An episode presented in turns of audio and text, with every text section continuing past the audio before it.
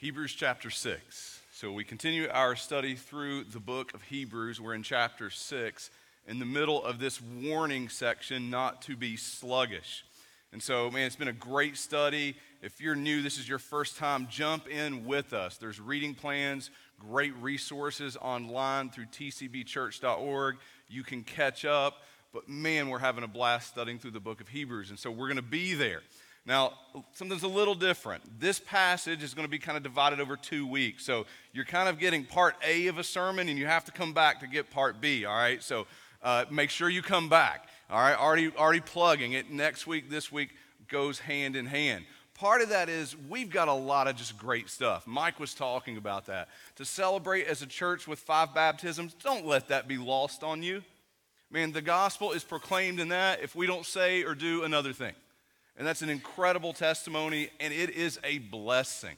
Celebrate that. We get to commission parents and acknowledge the responsibility of discipleship given to the home at the end of the service. Really sweet thing. Next week, we'll have almost 40 new members here that we get to just celebrate with at our church. We get to commission and send out uh, various different people who are going all over the world and all over our country to advance the gospel through the summer next week. A lot of fun stuff happening at our church celebrate with us, just dive in. It is a blessing. But first, I got to acknowledge something. Happy Mother's Day. Happy Mother's Day. Would you just celebrate with our moms for just a second and just, just say, I appreciate our moms? Yes? Yes? Thank you.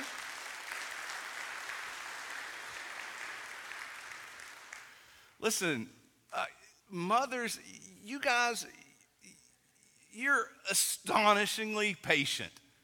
It blows my mind. I mean, here's what I think about sometimes when I think of Mother's Day. Uh, mothers of sons, sons, blessed be you.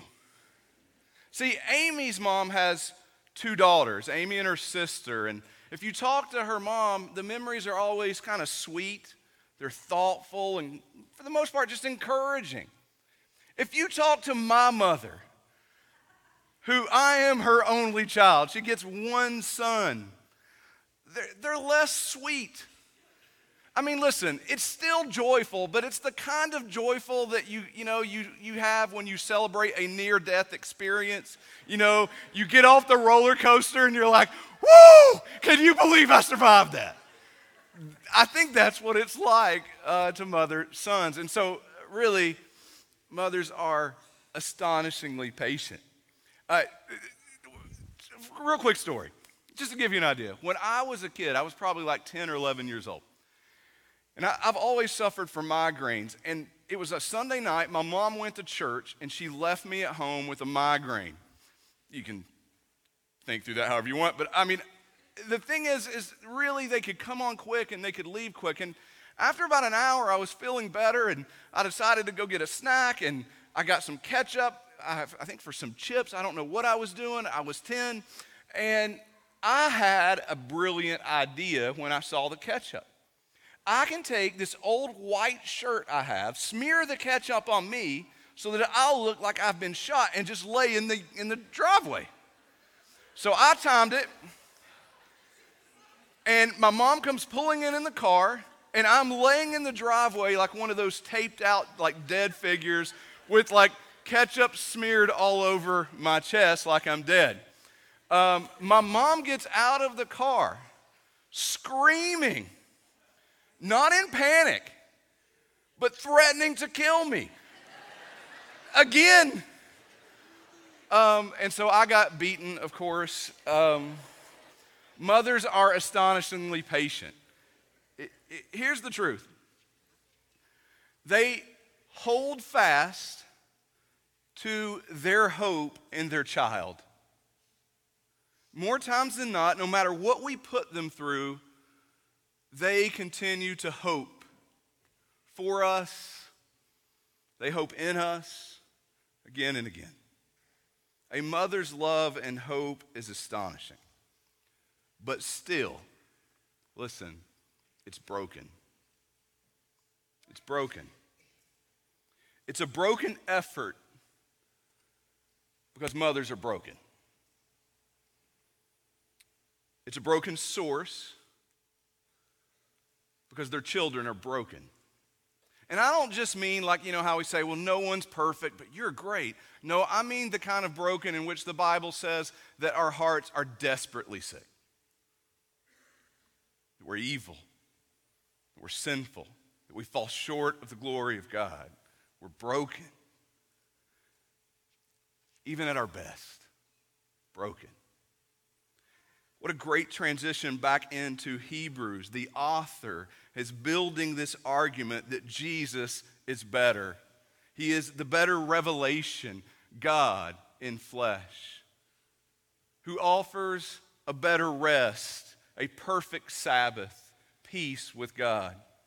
Because he is a better priest, a better high priest, who brings a better and a perfect covenant a better promise because Jesus is a better hope. Not broken, not uncertain, not unreliable.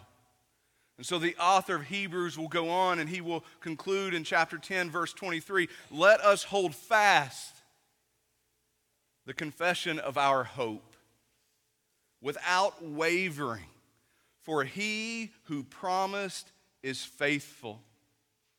And then in chapter 11, he's going to list example after example to demonstrate this that the confession of our hope comes by faith. Faith, the assurance of things hoped for, the conviction of things not seen. See, as Jesus followers, we hold fast, fast, tight without wavering, not growing sluggish. We hold fast to the confession of our hope through faith, assured that Jesus is the better hope. Be warned. Don't be sluggish. Don't waver. Hold fast to your faith with patience Jesus is faithful. He who began a great work in you will complete it. That's our big truth. Promises are inherited with faith and patience. And the author of Hebrews is making this argument. Chapter 6, verse 11 says, And we desire each one of you to show the same earnestness, to have the full assurance of hope until the end so that you may not be sluggish, but imitators of those who through faith and patience inherit the promises. The author calls us to live with full assurance of hope until the end. Be warned, you're going to be tempted to grow weary, to be satisfied with where you are. Don't long for the full stature of Christ's likeness in which you are set apart. Do not grow satisfied.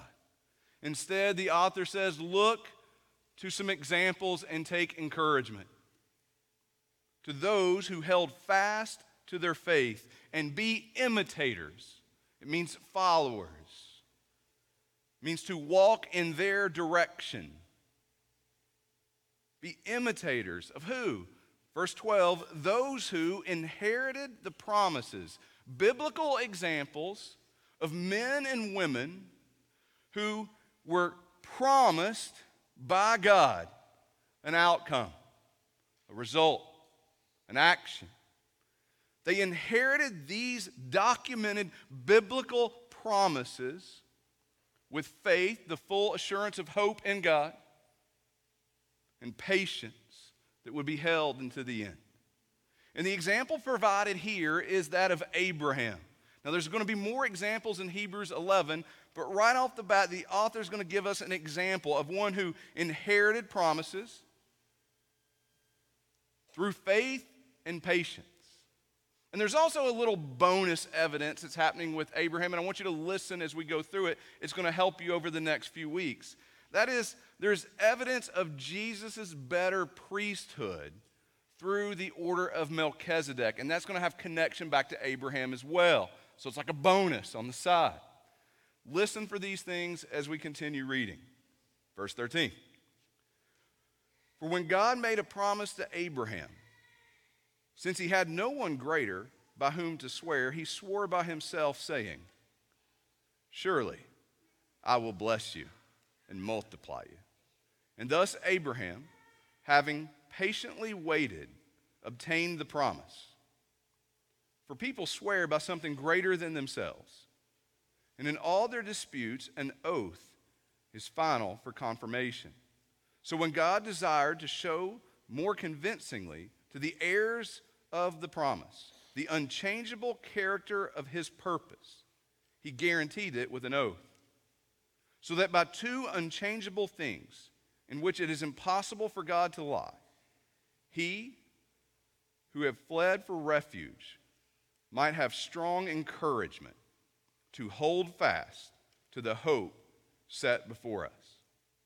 We have this as a sure and steadfast anchor of the soul, a hope that enters into the inner place behind the curtain, where Jesus has gone as a forerunner on behalf, having many, uh, having become a high priest forever after the order of Melchizedek.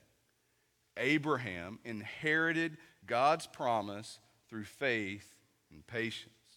The author of Hebrews here is specifically referencing back to Genesis 22. Let me read it to you, verse 16, Genesis 22. By myself I have sworn, declares the Lord, because you have done this, God speaking to Abraham, and have not withheld your son, your only son, I will surely bless you. The author of Hebrews says, Because you have done this, because you have offered up Isaac, your only son. So here's what we're going to do we're going to do what the author of Hebrews calls us to do. If he calls us to be imitators of Abraham, we've got to consider who he is and what he did. What is this thing that he has done? And so I want to take you back and I want to just spend the rest of the morning reviewing the life of Abraham, and specifically in the context in which the author of Hebrews is talking to us this morning. And just kind of give us a reminder of who's Abraham? What promise did he inherit? And why is he the go to example here for the author of Hebrews? So, to just kind of get us started, I've been thinking about something. Kids, you have to help me out. How many of you remember the song, Father Abraham had many sons, and many sons had Father Abraham? Some of the kids are like this. Some of you are just staring at me. I was really expecting you to sing with me. Uh, how many of you guys remember that song? If you've been in church for a long time, a few of you. Yeah. I want you to think about something. This promise gets simplified into a kid's song, and we just sing it. We call him Father Abraham, and we say he had many sons, and many sons had Father Abraham. And we just simplify it to this song. But if you're Abraham, this is what I want you to get it's not that simple. This is going to play out over 25 years. It's going to be hard. It's going to test his patience, it's going to test his faith. Man, remember what's happening in Scripture when Abraham comes on the scene. Remember the flood? Everyone but Noah and his family gone. And so the population of the world starts over with them, and generation after generation, until the Tower of Babel. And if you remember, it spread people all about. And God finds favor with a man named Abram. Genesis chapter 12, verse 1. Now the Lord said to Abram, Go from your country and your kindred and your father's house to the land that I will show you. In other words, leave your home, leave your homeland, leave your people. To go where exactly? I'll show you later. The Lord says to Abram in verse 2 I will make of you a great nation, and I will bless you and make your name great so that you will be a blessing. I will bless those who bless you, and him who dishonors you, I will curse. And in you all the families of the earth shall be blessed. Verse 4 tells us that Abram is 75 years old when God calls him and he leaves.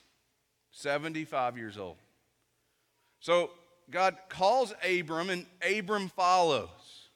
And God promises Abraham, Abram, his name will get changed to Abraham a little bit later, promises Abram a great nation and a great land through which the families of the earth shall be blessed. But there's one small problem. Abram, at this time, doesn't have the land, doesn't even know where the land is.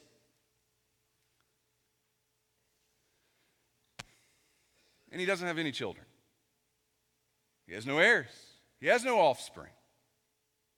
In chapter 13, God further reveals his promise to Abram and says, Lift up your eyes and look from the place where you are. So he's journeyed, he's came into the promised land. And the Lord says, Look northward and southward, eastward and westward. For all the land that you see, I will give to you and to your offspring forever. I will make your offspring as dust of the earth. So that if one can count the dust of the earth, your offspring also can be counted. God restates his promise to Abram. He shows Abram the promised land and he says, All of it belongs to your offspring forever. He clarifies, Your offspring. Are going to be many, too many to count. And yet, guys, there's still this small problem. He has no children. He's in his late 70s. That's a problem. In chapter 14, verse 18, I want to point this out again. This has context for us in Hebrews. Abram recognizes Melchizedek as God's priest. Verse 18 Melchizedek, king of Salem, brought out bread and wine. He was priest of God Most High.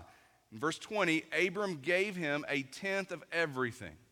David confirms this later in Psalm 110:4. The Lord has sworn and will not change his mind. You are a priest forever after the order of Melchizedek. So, why are you taking time to point this out? Because the author of Hebrews is making the argument that Jesus is a better high priest. And he's not of the line of Levites, as the law was given to men.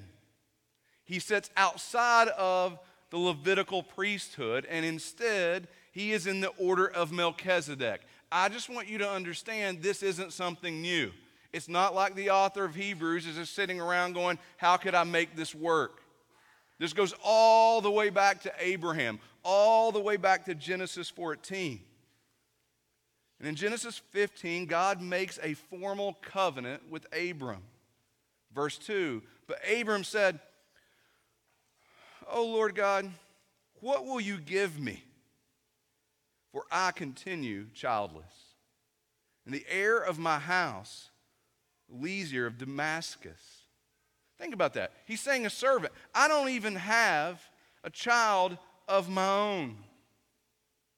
Right now, my heir is a servant in my house. Verse 3 Abram said, Behold, you have given me no offspring, and a member of my household will be my heir. Let me, let me kind of personalize it a little bit, okay? God, I don't know if you're going to be able to keep your promise. It's not your fault. I'm too limited. I'm too broken. I'm old. It's too late. It's not going to come. What do you think about this compromise?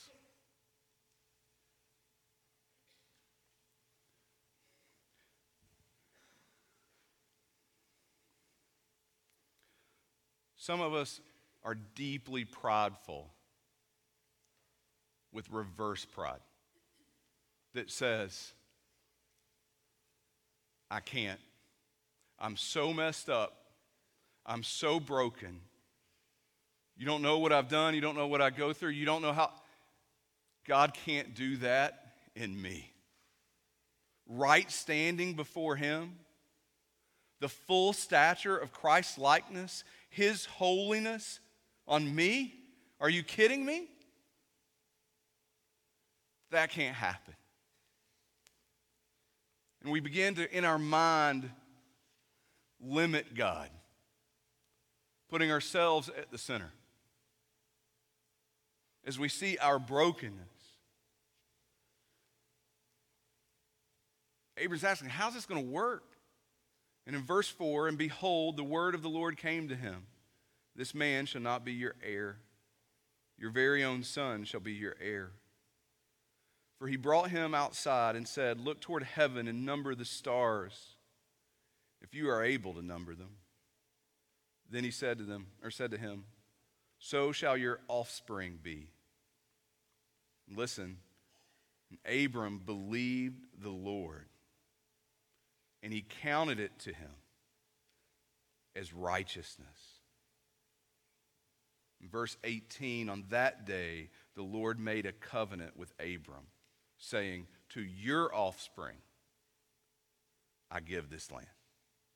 God again clarifies his promise your very own son. Abram couldn't understand how. He could not get his mind around how it would happen. Yet, he believed the Lord. And God counted it to him, his faith in who God is to work in something beyond he could even, I mean, he could mind around that. He counted it to him as righteousness. And we're going to revisit this passage next week, but for now, I want you to notice Abram's faith is holding. He doesn't understand how, it's not perfect, it's broken, but it's holding. And yet, that small problem still remains there's no children. And 10 years later, after the original promise, still no children.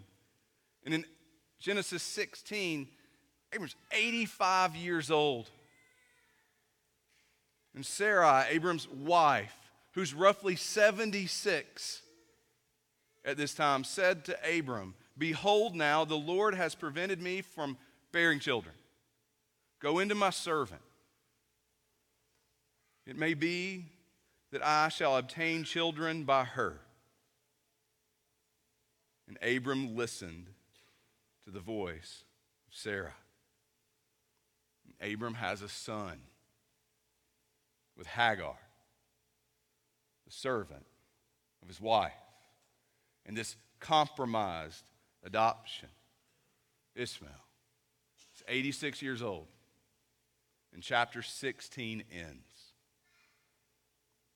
13 years later, God appears to a 99 year old Abram who still has this problem.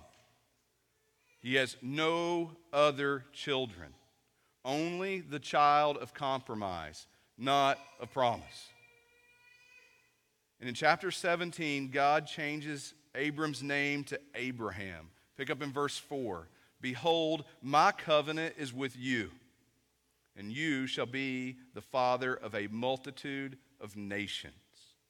No longer shall your name be called Abram, but your name shall be called Abraham. For I have made you the father of a multitude of nations. I will make you exceedingly fruitful, and I will make you into nations and kings shall come from you. And I will establish my covenant between me and you and your offspring after you throughout their generations for an everlasting covenant to be God to you and to your offspring after you. And I will give to you and to your offspring after you the land of your sojournings, all the land of Canaan, for an everlasting possession, and I will be their God. Then God gives Abraham a physical sign of the covenant and circumcision. In chapter 17, keep going, verse 10, he says, This is my covenant, which you shall keep between me and you and your offspring after you. Every male among you shall be circumcised. You shall be circumcised in the flesh of your, fore, or your foreskins, and it shall be a sign of the covenant between me and you. He who is eight days old among you shall be circumcised, every male throughout your generations, whether born in your house or bought with your money from any foreigner who is not of your offspring. Both he who is born in your house and he who is bought with your money shall be circumcised. So shall my covenant be in your flesh, an everlasting covenant. Now, listen to verse 14. It's really important for your New Testament understanding. Any uncircumcised male who is not circumcised in the flesh of his foreskin shall be cut off from his people. He has broken my covenant. See, if you don't understand the significance of this covenant and this sign of the covenant that's given to the Hebrew people, you're going to really struggle in your New Testament when you're reading through books like Acts and Galatians. It was a major, major debate among the early church. Because for so long, by the very word of God, circumcision marked what it meant to be God's people. And if you weren't obedient to that, you weren't with God. You broke his covenant, you rejected him. If you didn't understand how serious this is, consider Stephen. Remember Stephen who's martyred? When Stephen is speaking, the very words that get him killed is he looks back at them and says, You are uncircumcised of heart. He's saying, You do not belong to God your heart is cut off from Him. And so I just want you to see, even this that saturates our New Testament goes all the way back to Abraham. And after all of this, all of this, Abraham responds and he questions and he seeks compromise. He pleads for Ishmael. Verse 17 Then Abraham fell on his face and he laughed and said to himself, Shall a child be born to a man who is a hundred years old? Shall Sarah, who is ninety years old, bear a child? And Abraham said to God, Oh, that Ishmael might live before you. God said, No. But Sarah, your wife, shall bear you a son, and you shall call his name Isaac, and I will establish my covenant with him as an everlasting covenant for his offspring after him. Abraham laughs at the idea, asks for a compromise. I mean, what about Ishmael? God says no.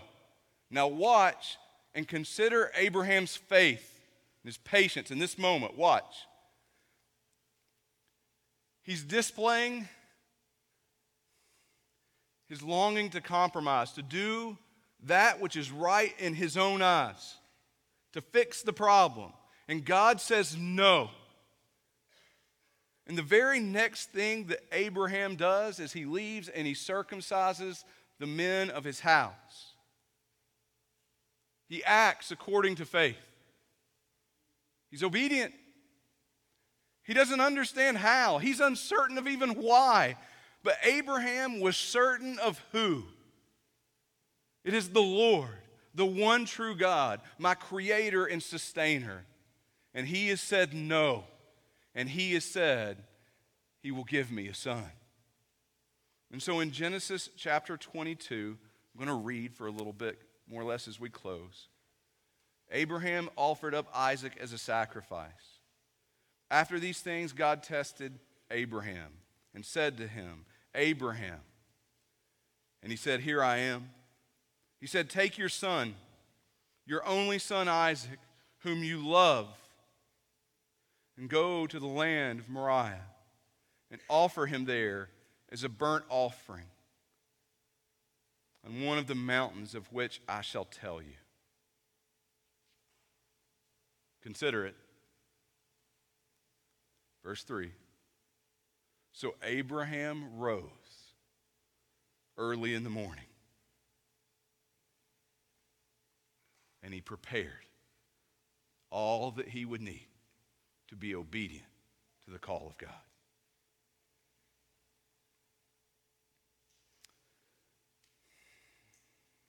Pick up in verse 6. And Abraham took the wood of the burnt offering, and he laid it on Isaac his son. And he took his hand with the fire and the knife. So they went both of them. And Isaac said to his father Abraham, My father. And he said, Here I am, my son. He said, Behold, the fire and the wood, but where is the lamb for the burnt offering? Abraham said, God will provide for himself the lamb for the burnt offering, my son. So they went, both of them, together. When they came to the place of which God had told them, Abraham built the altar there, and he laid the wood in order. And he bound Isaac, his son, and laid him on the altar on top of the wood. Then Abraham reached out his hand and took his knife to slaughter his son. But the angel of the Lord called to him from heaven and said, Abraham, Abraham. And he said, Here I am. He said, Do not lay your hand on the boy or do anything to him, for now I know that you fear God. Seeing you have not withheld your son, your only son, from me. And Abraham lifted up his eyes and looked, and behold, behind him was a ram caught in the thicket by his thorns, or by his horns. And Abraham went and took the ram and offered it as a burnt offering instead of his son. So Abraham called that place, The Lord will provide, as it is said to this day, On the mount of the Lord it shall be provided. Verse 15. And the angel of the Lord said to Abraham a second time from heaven, this is what's cited in Hebrews By myself I have sworn, declares the Lord, because you have done this and have not withheld your son, your only son, I will surely bless you. I will surely multiply your offspring. The stars of heaven and as the sand that is on the seashore. And your offspring shall possess the gate of his enemies. And in your offspring shall all the nations of the earth be blessed, because you have obeyed my voice. I'm going to ask the team to come on up. But I want you to notice Abraham inherited God's promise through faith and patience. Because you have done this, the author of Hebrews quotes. Why Abraham? Because he's an example of a promise inherited through faith and patience. Be an imitator of him. But but exactly what? Like, what am I imitating? The author brings clarity to this in Hebrews chapter 11. Listen to verse 17. By faith. By faith. Abraham, when he was tested, offered up Isaac, and he who had received the promises was in the act of offering up his only son, of whom it was said, through Isaac shall your offspring be named. Verse 19, he considered that God was able even to raise him from the dead, from which, figuratively speaking, he did receive him back.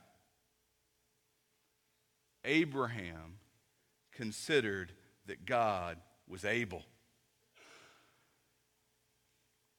With faith, with faith. Even if it delayed another 25 years, another 50, God is sovereign, creator, sustainer. He is capable, He is able.